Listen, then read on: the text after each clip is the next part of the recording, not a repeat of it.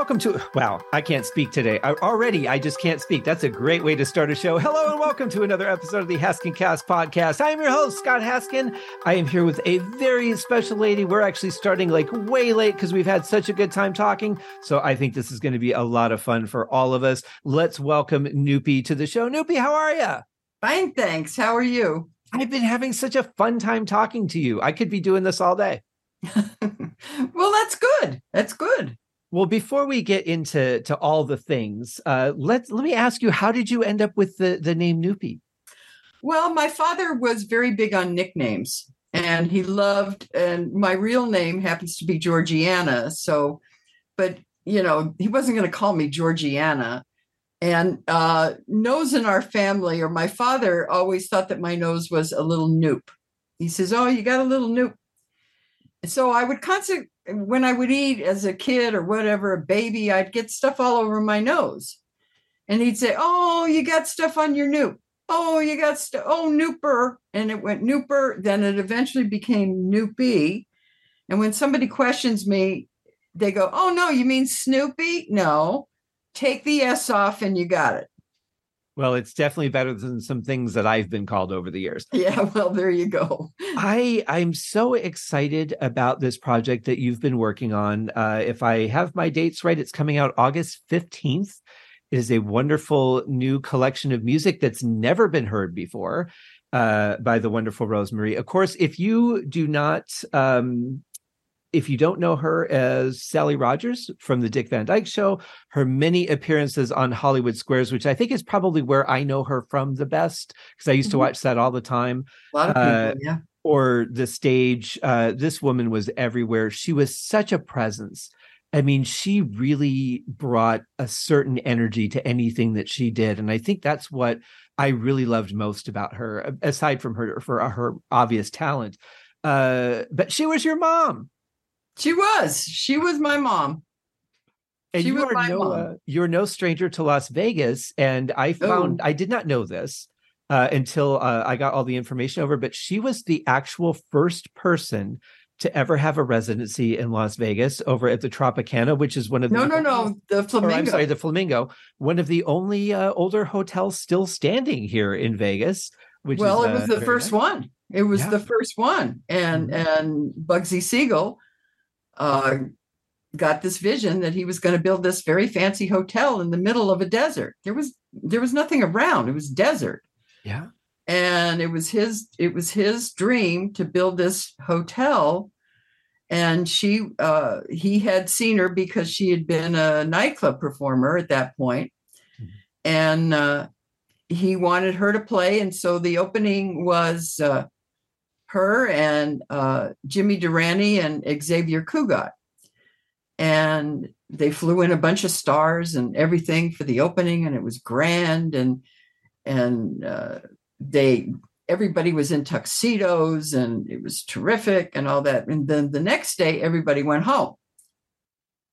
so my mother used to say, "You haven't lived till you've seen Jimmy Durante walk out and work to 12, 12 people," because the the locals weren't sure what what the heck i mean what what do we do with this place? Right. And and uh, so it kind of it kind of started from there.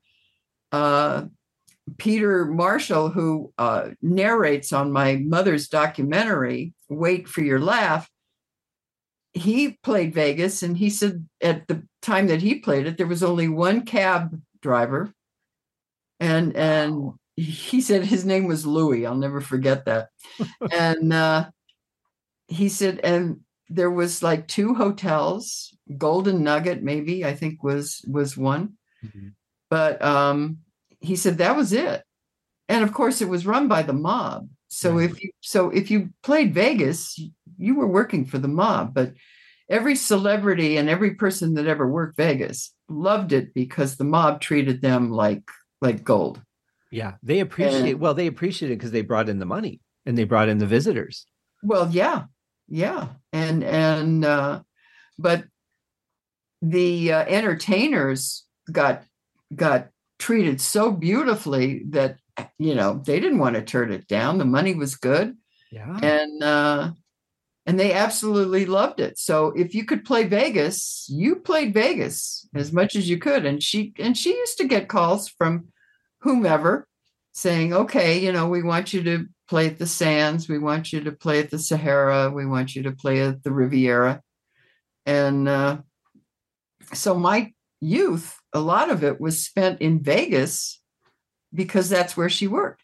Mm-hmm and I can't imagine uh, what it was like to watch the city grow and evolve over those those trips out here. Well, one of the things that she used to do, which I'm telling you, the people are clamoring for now. Every time she would go to Vegas, she she loved to take movies with her movie camera. Mm-hmm. She would sit in. She would have somebody drive her. She'd sit in the car and she'd drive down the strip. I've got pictures we have movies of the Vegas Strip. When she would drive down there, you'd see one hotel and then you'd see desert. You'd wow. see one hotel, and it just it just and literally you you would look at the back of the flamingo, and you'd see this this beautiful hotel, and then desert, desert here, desert here. I mean, totally um, nothing, nothing.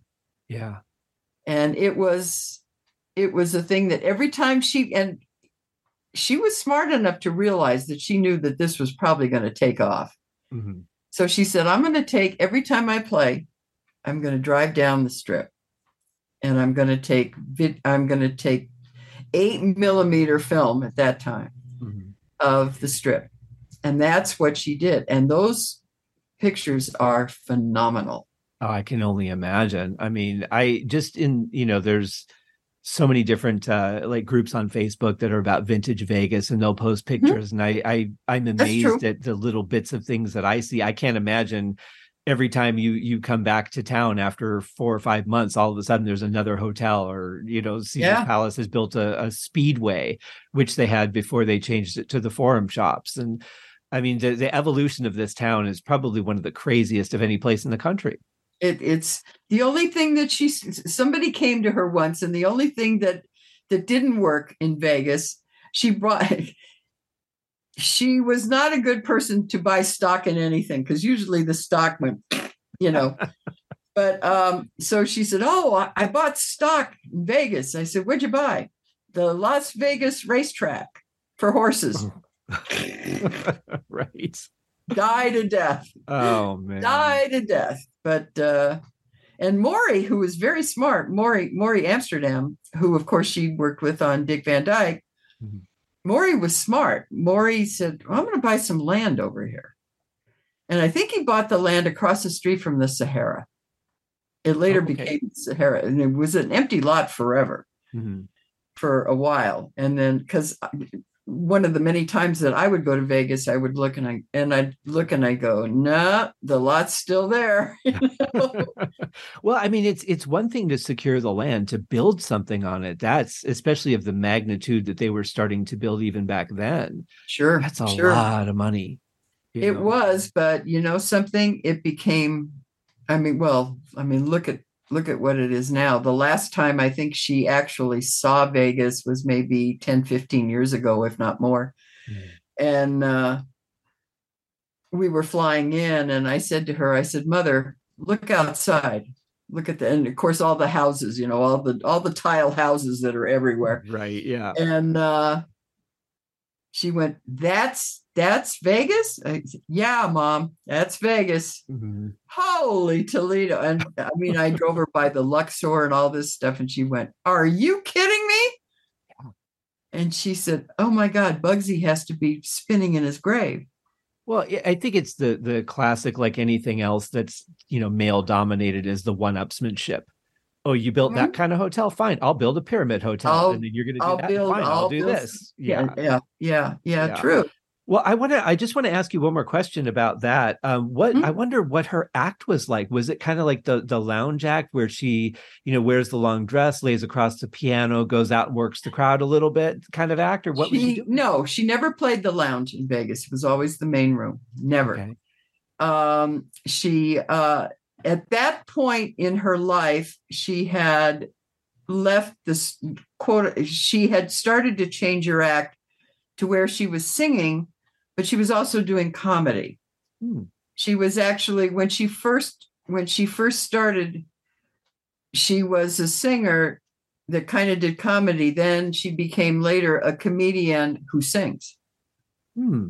So uh, you know the the um, the mob, of course, knew what she could do, and that's why she was booked immediately. To, I mean, if you're going to open up Vegas, you're going to open up with her. Yeah. And and uh, so her her act at that point basically was a. I mean, she still sang. She's a great singer, which you're going to hear on this uh, collection. It, she's a fabulous singer. I, I'm telling you, some of these things blew me out of the water. But anyway, um, so she was usually the opening act for somebody that was bigger or something, you know. And uh, so, like a Dean Martin or Sammy Davis Jr. Yeah, like yeah. that. Well, yeah. Who? Yeah, you know, it was who, whom, whomever was big at the time, Mhm. and of course, you know, Frank, Dean, all that stuff was still going. But there were other people. There, there were a lot of singers Mhm. that were playing. Uh, Rosemary Clooney, I think, uh, sang, sang in uh, Vegas, and uh, of course, all the male singers. So they would book her as the opening act, and then a male singer, whoever was the, you know, and I don't know, Andy Williams or somebody like that, that was big at the time. Right. So she was the opening act. And if the if the mob called her and said, "Okay, we want you to be an opening act for whomever," she went, "Okay, I'm there." And then Yeah. eventually, when when when the nightclub thing started to kind of da- die down, then she knew she had to get into television. Mhm. She was always progressing. She was always going forward, Mhm. never ever backwards. Yeah, And it seems like she was always doing something. Like she she didn't really sit. She never stopped. lot. Yeah.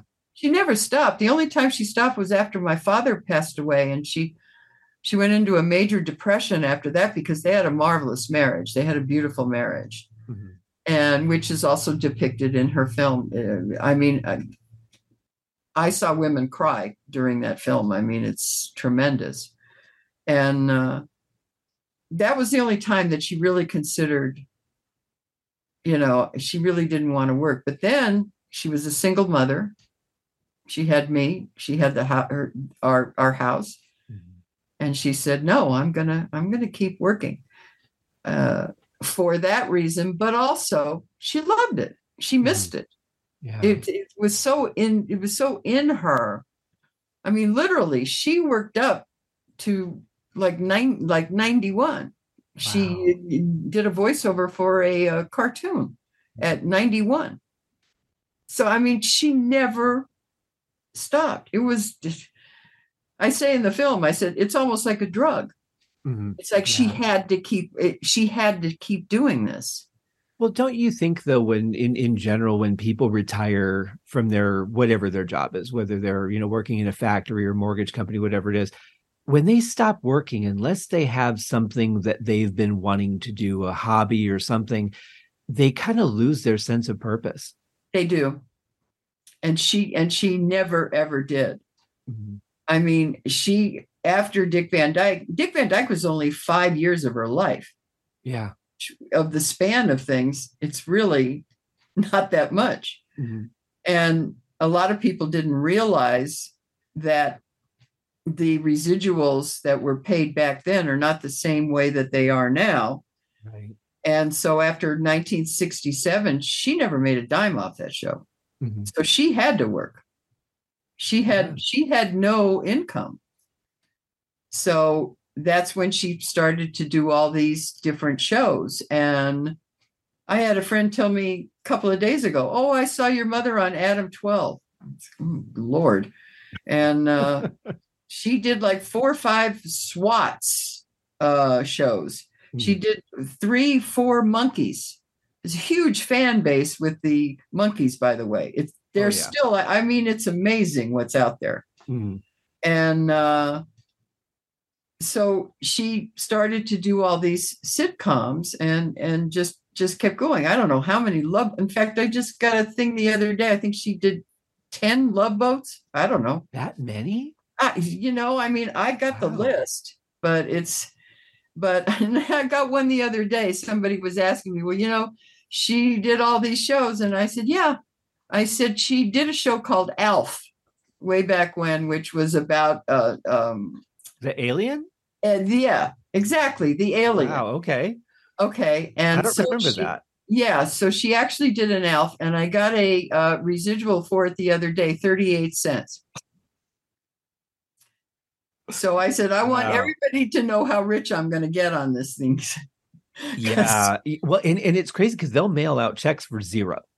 Oh, I well, I did get one when uh, we were shooting the the film, and and of course because we had, you know, we were all shooting it uh, on a wing and a prayer because, and we wound up having to do a Kickstarter program because we didn't have the money. Yeah. You know, we didn't have the amount of money that was needed to make a film. I'm shocked with so- those residual checks coming in. So we had one check came in, and Jason, the uh, producer director of the film, he said, "Can I see how much that one is?" I said, "He here, have at it." I gave him the envelope, and he opened it up. It was for one cent, and he said. Can I have this? I'm going to frame it and put it in my office. I said, Jason, you can have that. That's my gift to you for all the work you've done. So That was nice of you not to charge him a penny. Yeah, right. I said it costs him more to mail it. Well, that's just it. It just makes no sense. And of course, nowadays everything could be done digitally, you know, through through transfers and all that. And you wouldn't even you can email a statement. It would actually cost you nothing to do it. Um, but I Well, I I've been hacked about four times, so Oh, I'm very. I'm very leery about it. Including Yeah. right after my mother passed away, they uh, somebody managed to get into our joint checking account, Wow. and and because because I had put money in there for the funeral and the expenses and all of that, Mhm. and uh, it was obviously an inside job, whatever. But uh, twenty uh, all of a sudden, I'm minus twenty five thousand dollars.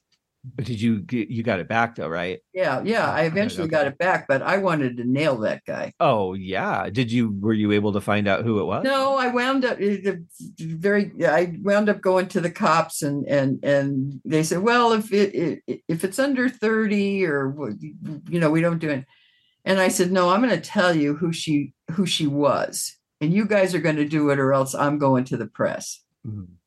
And so uh, all of a sudden I had a detective um, and who believe I, I couldn't make this name up, honest to God, if I tried. Detective Bravo.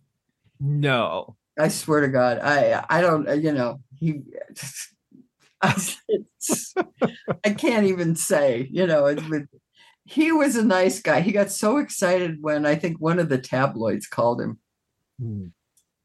And he goes, Oh, I hope I said the right thing. I said, No, you're fine. I said, I want you to nail this guy. I don't want, and my assistant, we we wound up getting the guy's address, phone number, this and that. He had an operation in some place in uh, California, and I called up Detective Bravo, and I said it was in San Bernardino territory, it wasn't in LA County. And I said, "Here's here's his address. Go knock on the door." You know, and he said, "It's out of our jurisdiction because it's, uh, uh, you know, it just it just got from there." He found a videotape uh, at one bank of the wife trying to cash one of. She forged my signature. It, it, it just so I get very leery about doing anything online. I'll be honest I don't blame you. Yeah. because all of a sudden I'll get a thing saying, "Did you make this purchase?" For, and I go, "And again, again." Mhm. So, uh, and I, I, you know, how many times can you change pass passwords? Right. Give me a break. So, and why should we have to? I mean, you just shouldn't. so no, uh, you know so there's there's a couple of things that i have sent uh, i have sent direct but i have the residuals come in checks so i have them and i have a good record of them instead of them going out into cyberspace somewhere right. so even if they're 38 cents and i take them to the bank and the guy will look at me and i go no I'm not going to let them keep this. Yeah. I'm cashing this sucker. So Sure. Yeah. he goes, might as well. I said, right might as deserved well. you know when i get my my money from my 0.0007 cent play on uh, spotify i'll Yeah. take it Exactly. No, yeah don't you know you don't turn it down and and and i uh, but what's really interesting now that we're talking about this is that my is that on friends my mother did a thing where they just have her up on the tv screen for maybe three seconds Mhm. and it's when both guys are in the chairs and they lean back in the chairs and they turn on the tv and her face comes up and they go whoa like that that's it. I get more from that than anything. And i Ugh. as friends is but it's it's one two seconds maybe. And then you got to think my god how much are those kids making? Holy toledo if i'm getting money for one second Mhm. it's like wow i mean grant you okay her face was used they had to pay for it blah blah blah. But i said anybody that did friends is is holy toledo. But and she would be on an entire episode of the love boat but get a bigger check for three seconds on friends it's really crazy how licensing and and that kind of stuff works it's True. all in the negotiation it's all about the status of the show i mean friends was one of the the highest rated shows ever yeah so yeah. they had the budget to do pretty much whatever they wanted well know. interesting marta kauffman who who executive produced friends and wrote friends Mhm. Contacted us after the documentary was and so she said if it wasn't for the character of sally rogers being a writer on dick van dyke and making the same salary as the guys and everything because she was actually the first later on came marlo thomas and Mhm. and mary's show yeah but she was actually the first to be on the same level as men in that office. And Marta Kauffman told us, I just wish she'd have told us sooner, but she uh, she said it's because of your mother that I became a writer. that's amazing And that's that is an absolute true true story.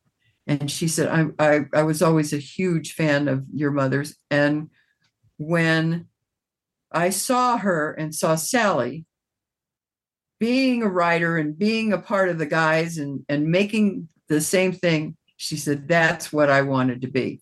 And she later on became executive producer and, and a writer on Friends.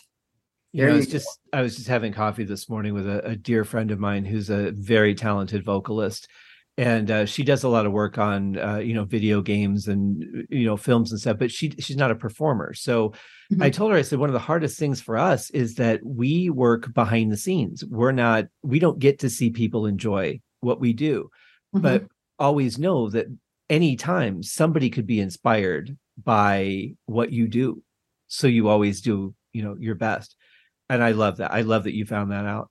Well, we Uh, actually, uh, I, I, Marta was one. Jane Lynch is the other. Wow. Jane Lynch actually mentions my mother in her act. I guess she she she had an act, Mhm. and she and she thanks my mother in her act every night. That's And awesome. then the and the other one was Paula Poundstone. really. Paula Poundstone years ago, um, my mother and I were at some function, I think at the Century Plaza, and we walked out to get into the car, and Paula Poundstone's outside like a fan, like like you know behind the you know the barricades. Mhm. And I looked and I said, "That's Paula Poundstone," and she was there. She somehow she had gotten a copy of a Dick Van Dyke Show script. I don't know how she got it or anything, but she had it in her hand. And I walked and and I looked and so she said, "Can I can I talk to your mother?" I said, "Yeah." So I went and I got her and I brought her over. And she said, "I cannot tell you, would you please sign my script?" And my mother, who never refused an autograph, ever, ever. She said, "Sure." And she said, and so she said, I have to tell you what a mark you made on me and how you and how you showed me that women could do and not didn't have to step down, could be as equal as anybody. Yeah. And I stood right there and and saw it. And so uh, Paula Poundstone to this day will uh, talk about my mother to this very day, and so will Jane Lynch. I love that. I mean, it was such a it was such a different time back then. I mean, we're still dealing with some of those issues, which just boggles my mind. But yeah, she was really the first one that that kind of said, "Hey, we don't have to have it the way it is." No, and and believe me, that's all due to Carl Reiner's writing, also. Mm-hmm, sure. But yeah. um, and you know, one of the things that that that she said when she says it on the film, she says, "I was the first one to have a single name." She said because all her all her uh, marquees of any place that she ever played said Rose Marie. That's it she said later on it became Liza and Cher and Madonna and sure, yeah. all of those. But she, she took great pride in saying I was the first. I like that. It's true. Well, before we uh, before we get into the CD, which I want to talk to you a little about, uh, obviously, um, I just have one other question for you because sure. I'm really curious about this. Um, you know, when when Allison Arngrim was on the show, we talked a little bit about her time on game shows.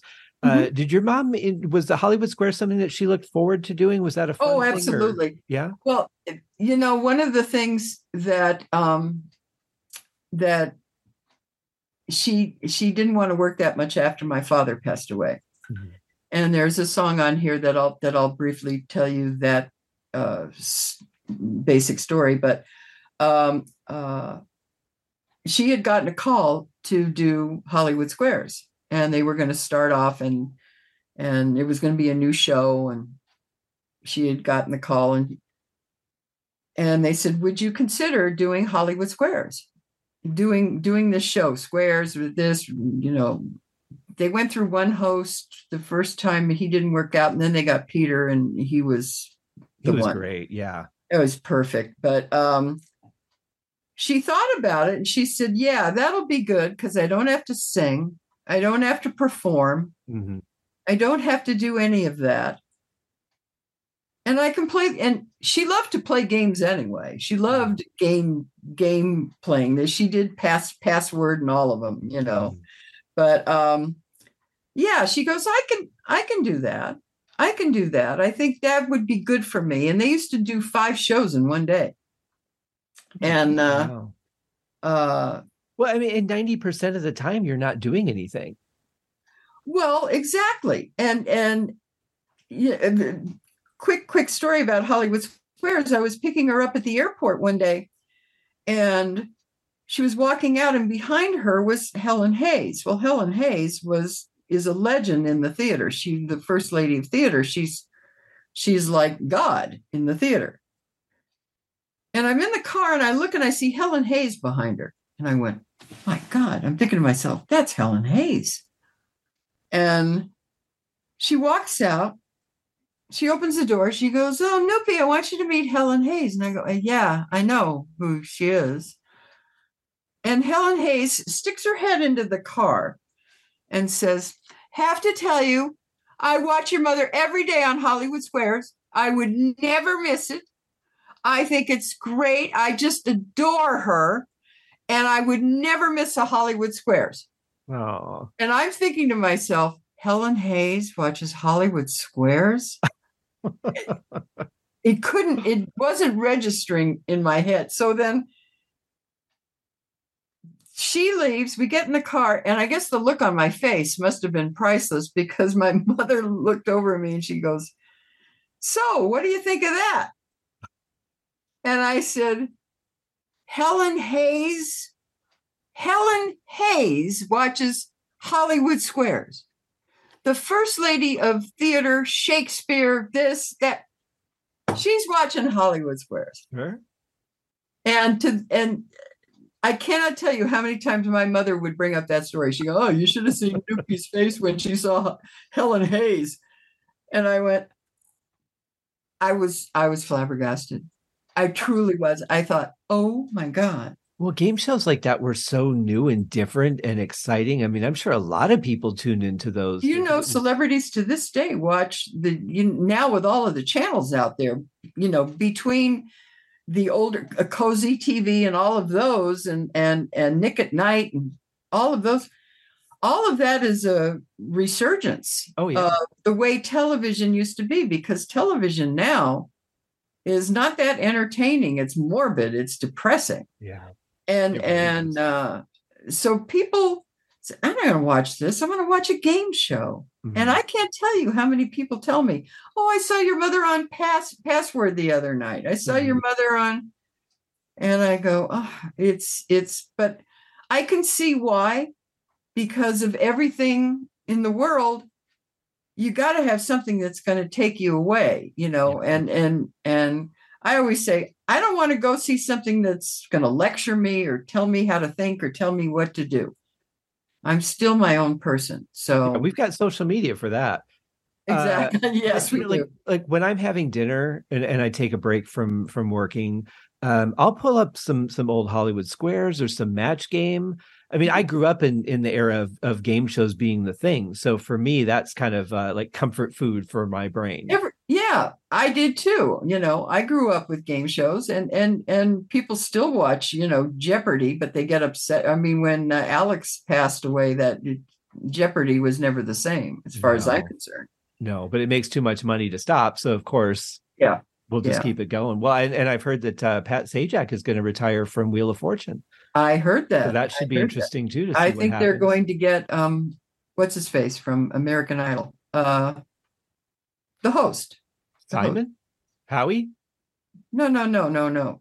Oh, um, oh, American Idol. Um, I don't know. I haven't watched that in a long. Time You know time. who I mean? Um, God, he's everywhere. He's on New Year's Eve too. Oh, oh, um, I'm I'm blank. I can picture name. him. Yeah, he was doing. I'm blank the, on the, his name too. The talk sure. show with Kelly. Uh, yes.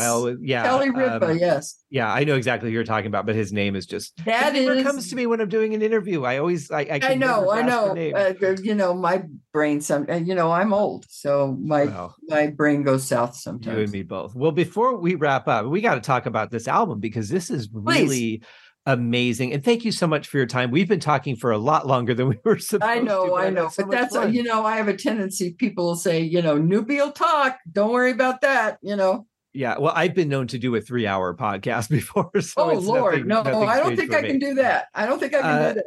But this album, it, it, the thing that fascinates me uh, about this is this is music that even you hadn't heard. True, uh, I would say ninety-nine point nine percent of of the cuts in here I had never heard. It goes back to the uh, to her heritage as being raised Italian and kind of funny, funny old Italian songs. But she actually wrote some of them, which is even funnier because mm. I said, My mother wrote this, you know.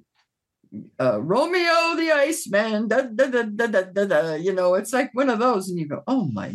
I, I, I listened to that and I went, "Are you kidding?" I can't wait to hear that because that that sounds like something I'd love to hear her but, do. You know, there are there are some cuts in here. Um, if you're familiar with the movie Gypsy, for instance, I'll, I'll, I'll you know, I she uh they they were talking about dubbing Rosalind Russell's voice, and so they had her come in and sing two songs from Gypsy to see because my mother always had kind of a grovel kind of voice. Yeah. And they thought it would blend in good with uh, Rosalind Russell. Although Rosalind, Ru- Rosalind Russell's a good singer, but you know, the powers that be in the film industry to say, oh, we're going to dub her voice, you know. And um, so they brought her in, and my mother loved the show Gypsy, just loved it. And she became friends with Ethel Merman, and they had a friendship forever.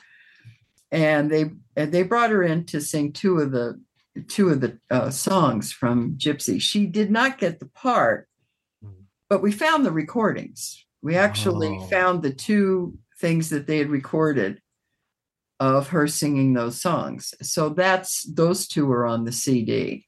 Mm-hmm. And then, uh, of course, the one for my baby uh, cut, and uh, where uh, it's quarter to three. There's no one in the place except you and me. And she recorded that in the 50s, and women just didn't sing that. Right. And because that was the other song. thing, Yeah. the other thing that probably hit me the most was right after my father died.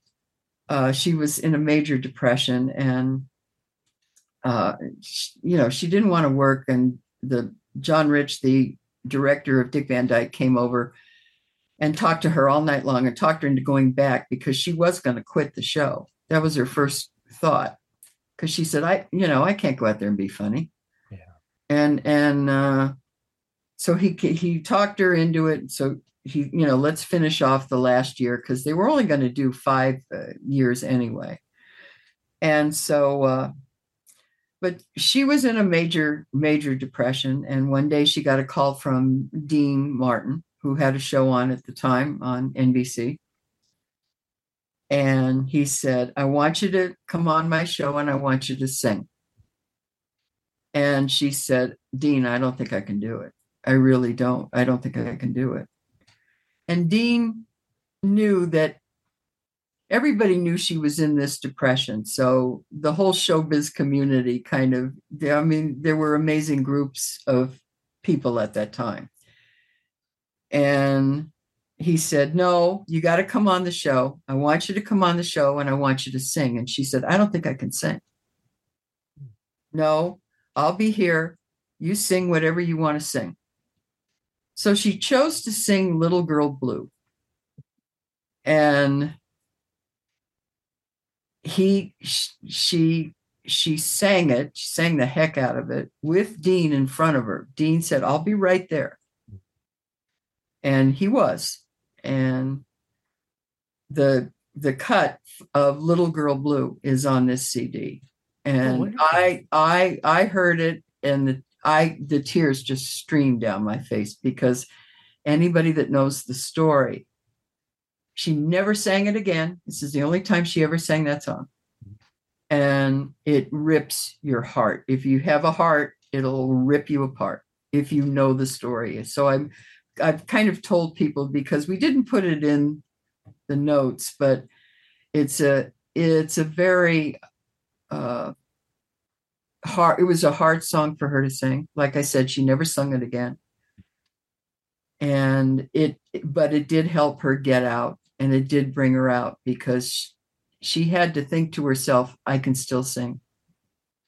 And so i Yeah. think when you hear that rendition of little girl blue on this cd you'll know exactly why i'm saying what i'm saying And because was that like a, a turnaround for her? Was that the thing that kind of got her back on? It on did. game? It certainly helped. That and I think Hollywood Squares. Mhm. Hollywood Squares got her out. Um, Dick, you know, Dick Van Dyke show had finished at this point, Right. and so that was over and done with. And she hadn't gone into pushing about doing any of the other shows, all of the all of the sitcoms. There were eight zillion sitcoms out at that time. Mhm. and she she really didn't didn't want to work she really did which is odd for her because she loved it so but dean dean pushed her into it because they were friends from vegas days those are vegas days Yeah.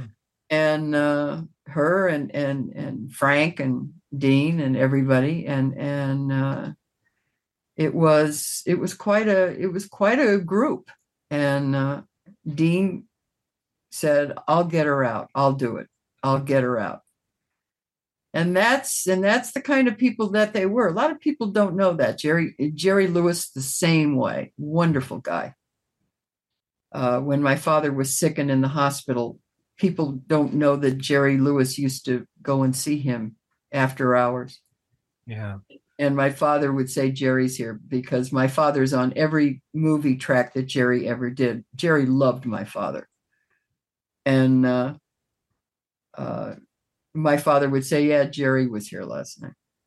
And Yeah, he, and- he Jerry Jerry'd sit there and crack jokes and make him laugh, try to make him feel good these are things that people don't know about these people. They go, Right. oh, he was a pain. He was this, he was that, you know, blah, blah, blah. Well, yeah, but we we always talk about the things that are, you know, sensational, the things that are controversial, because that's what we think grabs. That's what they want to hear.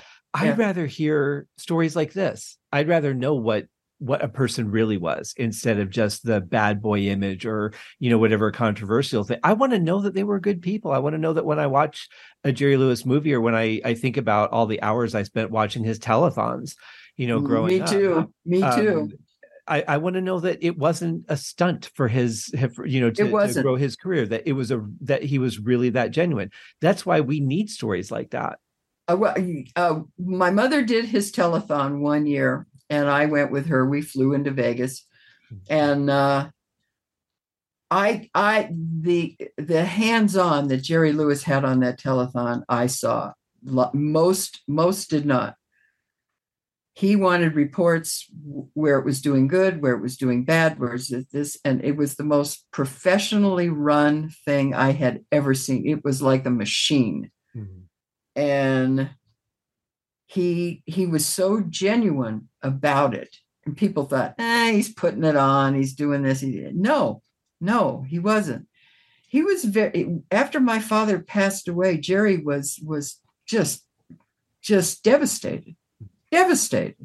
He didn't want to talk to anybody for like two or three days. He was so upset. Mhm.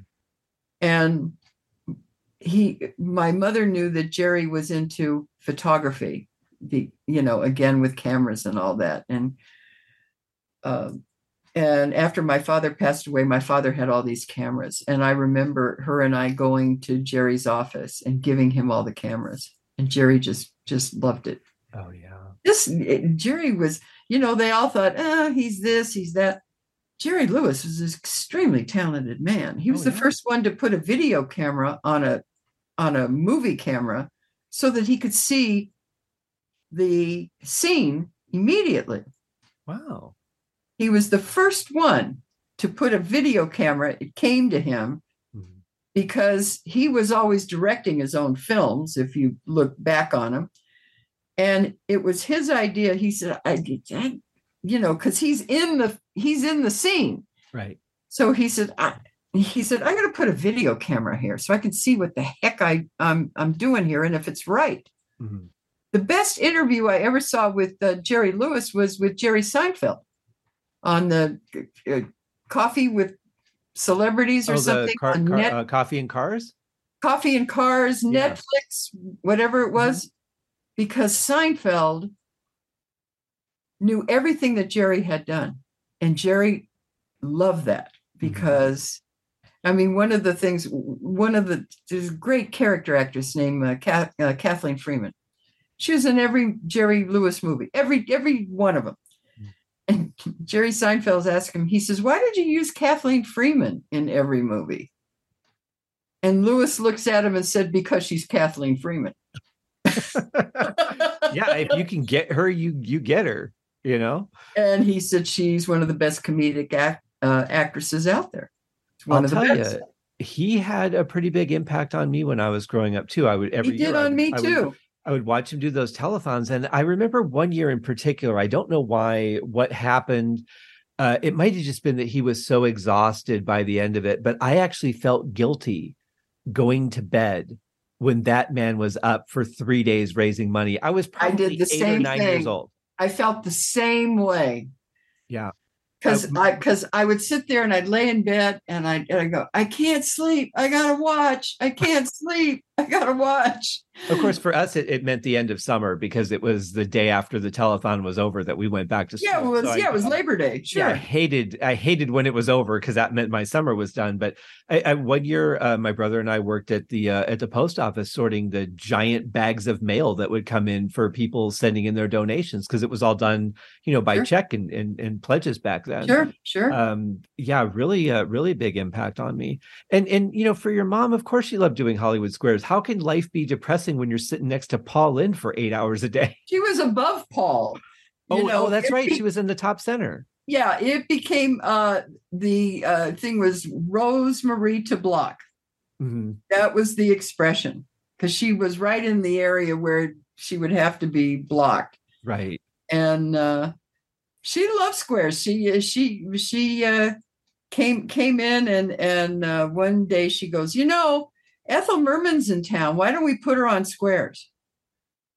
And they went, "Okay, we'll book her." You know, Ethel Merman did Hollywood Squares for God's sake. So and and they always shared a dress like she was sharing a dressing room with Phyllis Diller one time. She was sharing a dressing room, you know, depending on who they had. And they would do, I think they would do uh two uh three three shows, then break for dinner. A couple times I went down there to to meet him because it was always catered. It was great. Oh yeah. And uh, and Paul usually Paul had a couple of drinks during dinner, so the next two shows were pretty good and uh, Paul Paul was over at the house numerous funniest guy in the world honest yeah. to god he he could say hello to me and i'd start laughing so and one of the most quick-witted people i've ever seen unbelievable just, yeah. wit and yeah. just uh just a fabulous uh so funny so mm-hmm. funny and in, and in those days everybody had dinner parties yeah. You know, it wasn't a thing where, you know, you had to have dinner in the house and you had, and of course being part Italian, my mother cooked for days. Mm-hmm.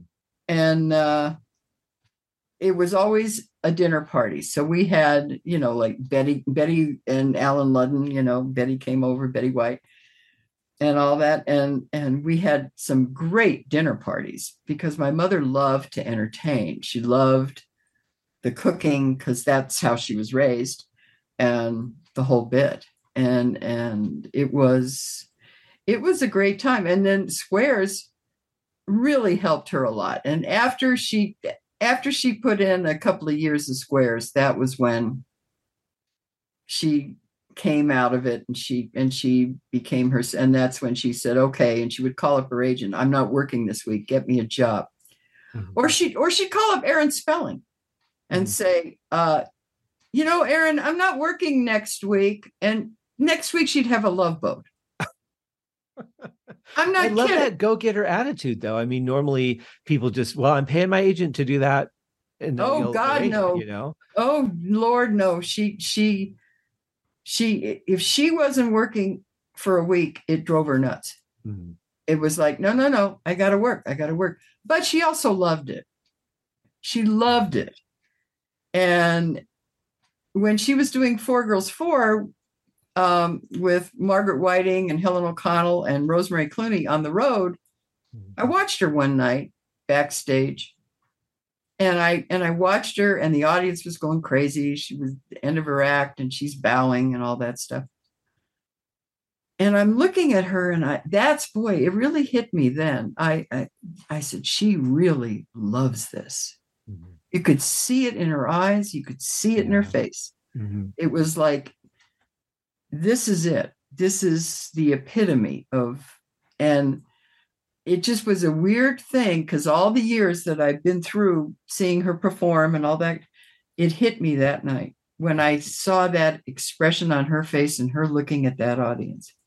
Well, thank thought, you, wow. Dean Martin, for getting things back on track.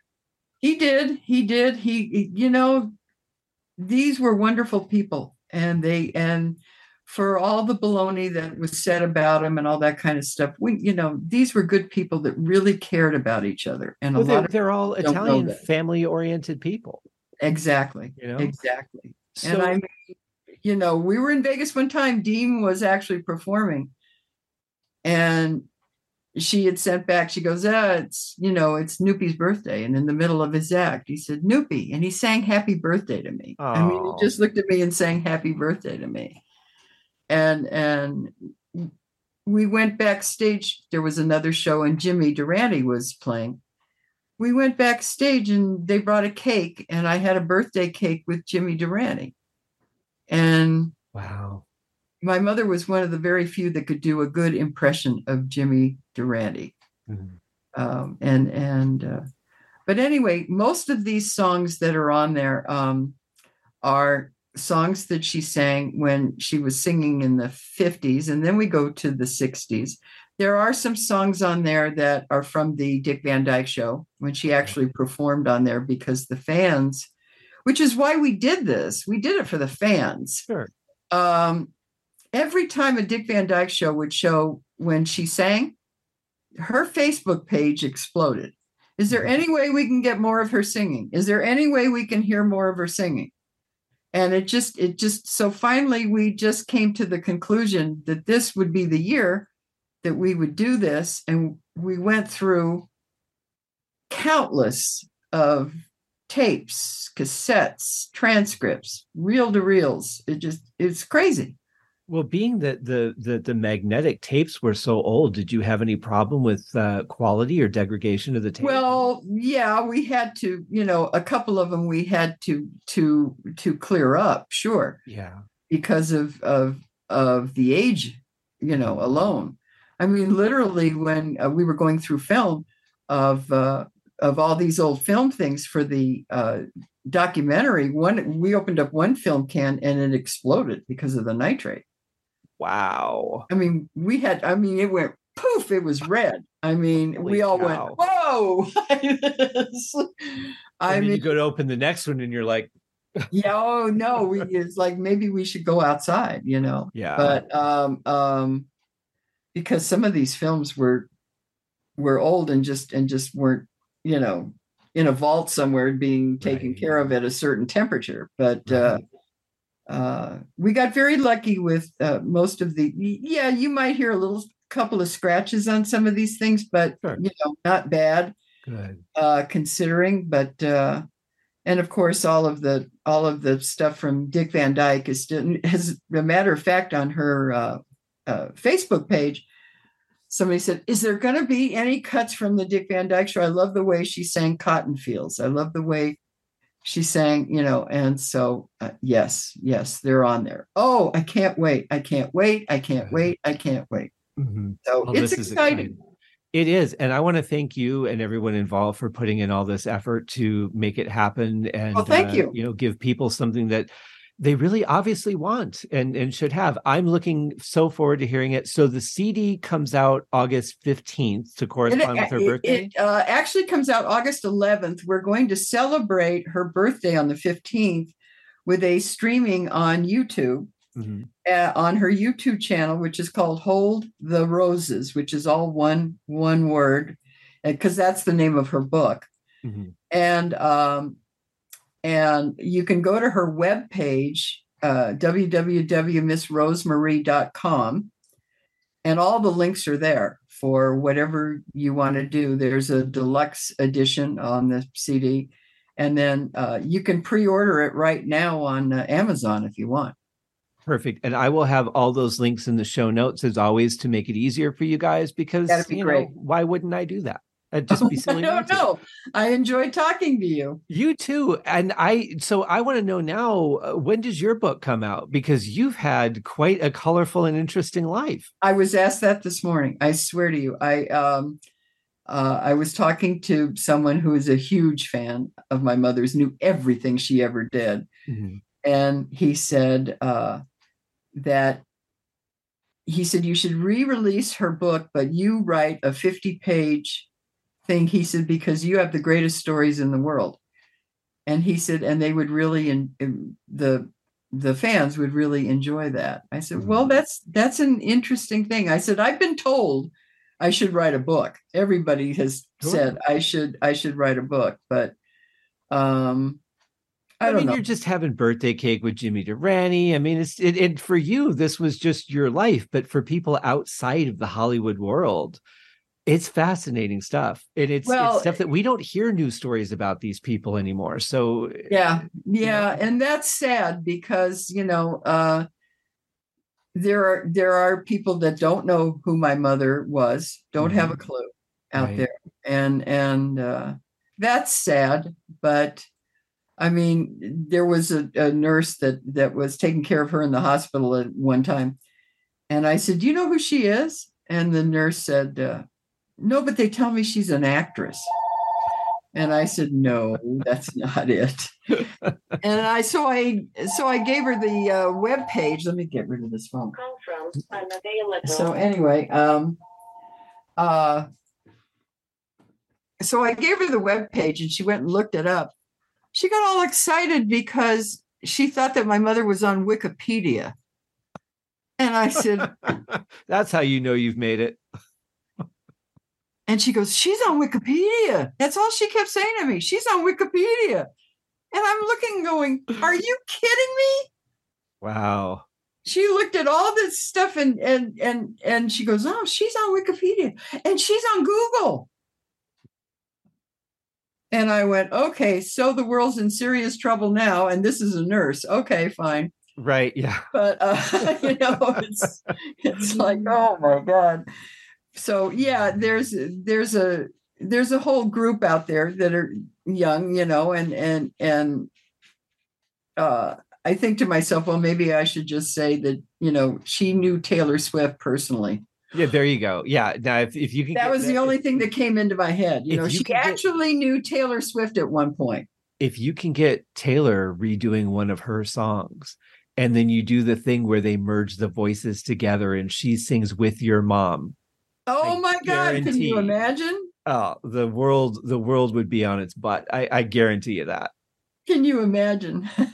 Now, I, now I'm sad that that hasn't happened. there you well, see, there you go. Well, thank you so much for coming on the show. I appreciate all the you. extra time that you were so generously giving No me. problem. So I much fun enjoyed it. talking to you. Um, hang on for me for one more moment, if you would, because I have a Sure. suggestion about your book. Okay. And uh, and I will see you guys on the next episode of the Haskellcast podcast. In the meantime, check the links in the show notes, folks. This is a CD that you do not want to miss. And uh, oh, real quick, the documentary. So where is that available? Is that part of the CD package? Where? Tell me about that. Oh, you can get the documentary on Amazon. If you're Amazon Prime, you can view it for nothing. It's free. Uh, or you can buy it, which has all the extras, which has Carl Reiner on there and Dick Van Dyke on there.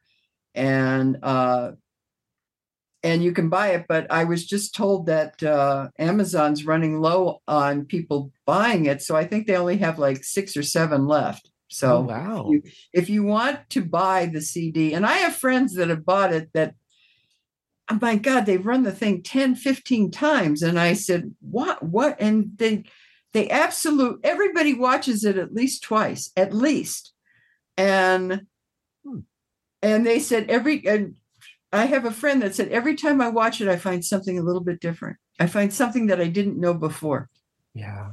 Well, so yes it's on amazon right now you can you can get it right now or you can watch it for nothing Well, when you when you're bombarded with so much information, you do tend to like you're focusing on something you just heard and you Yeah. miss the next thing. So True. yeah, I mean it makes perfect sense. But that Yeah. also shows how much it means to them, how much they care, and how much it's touching their heart to to see that because they they want to hear every little bit. she she uh she uh, said to me she said whenever somebody comes over and i cook dinner it's dinner and then the movie.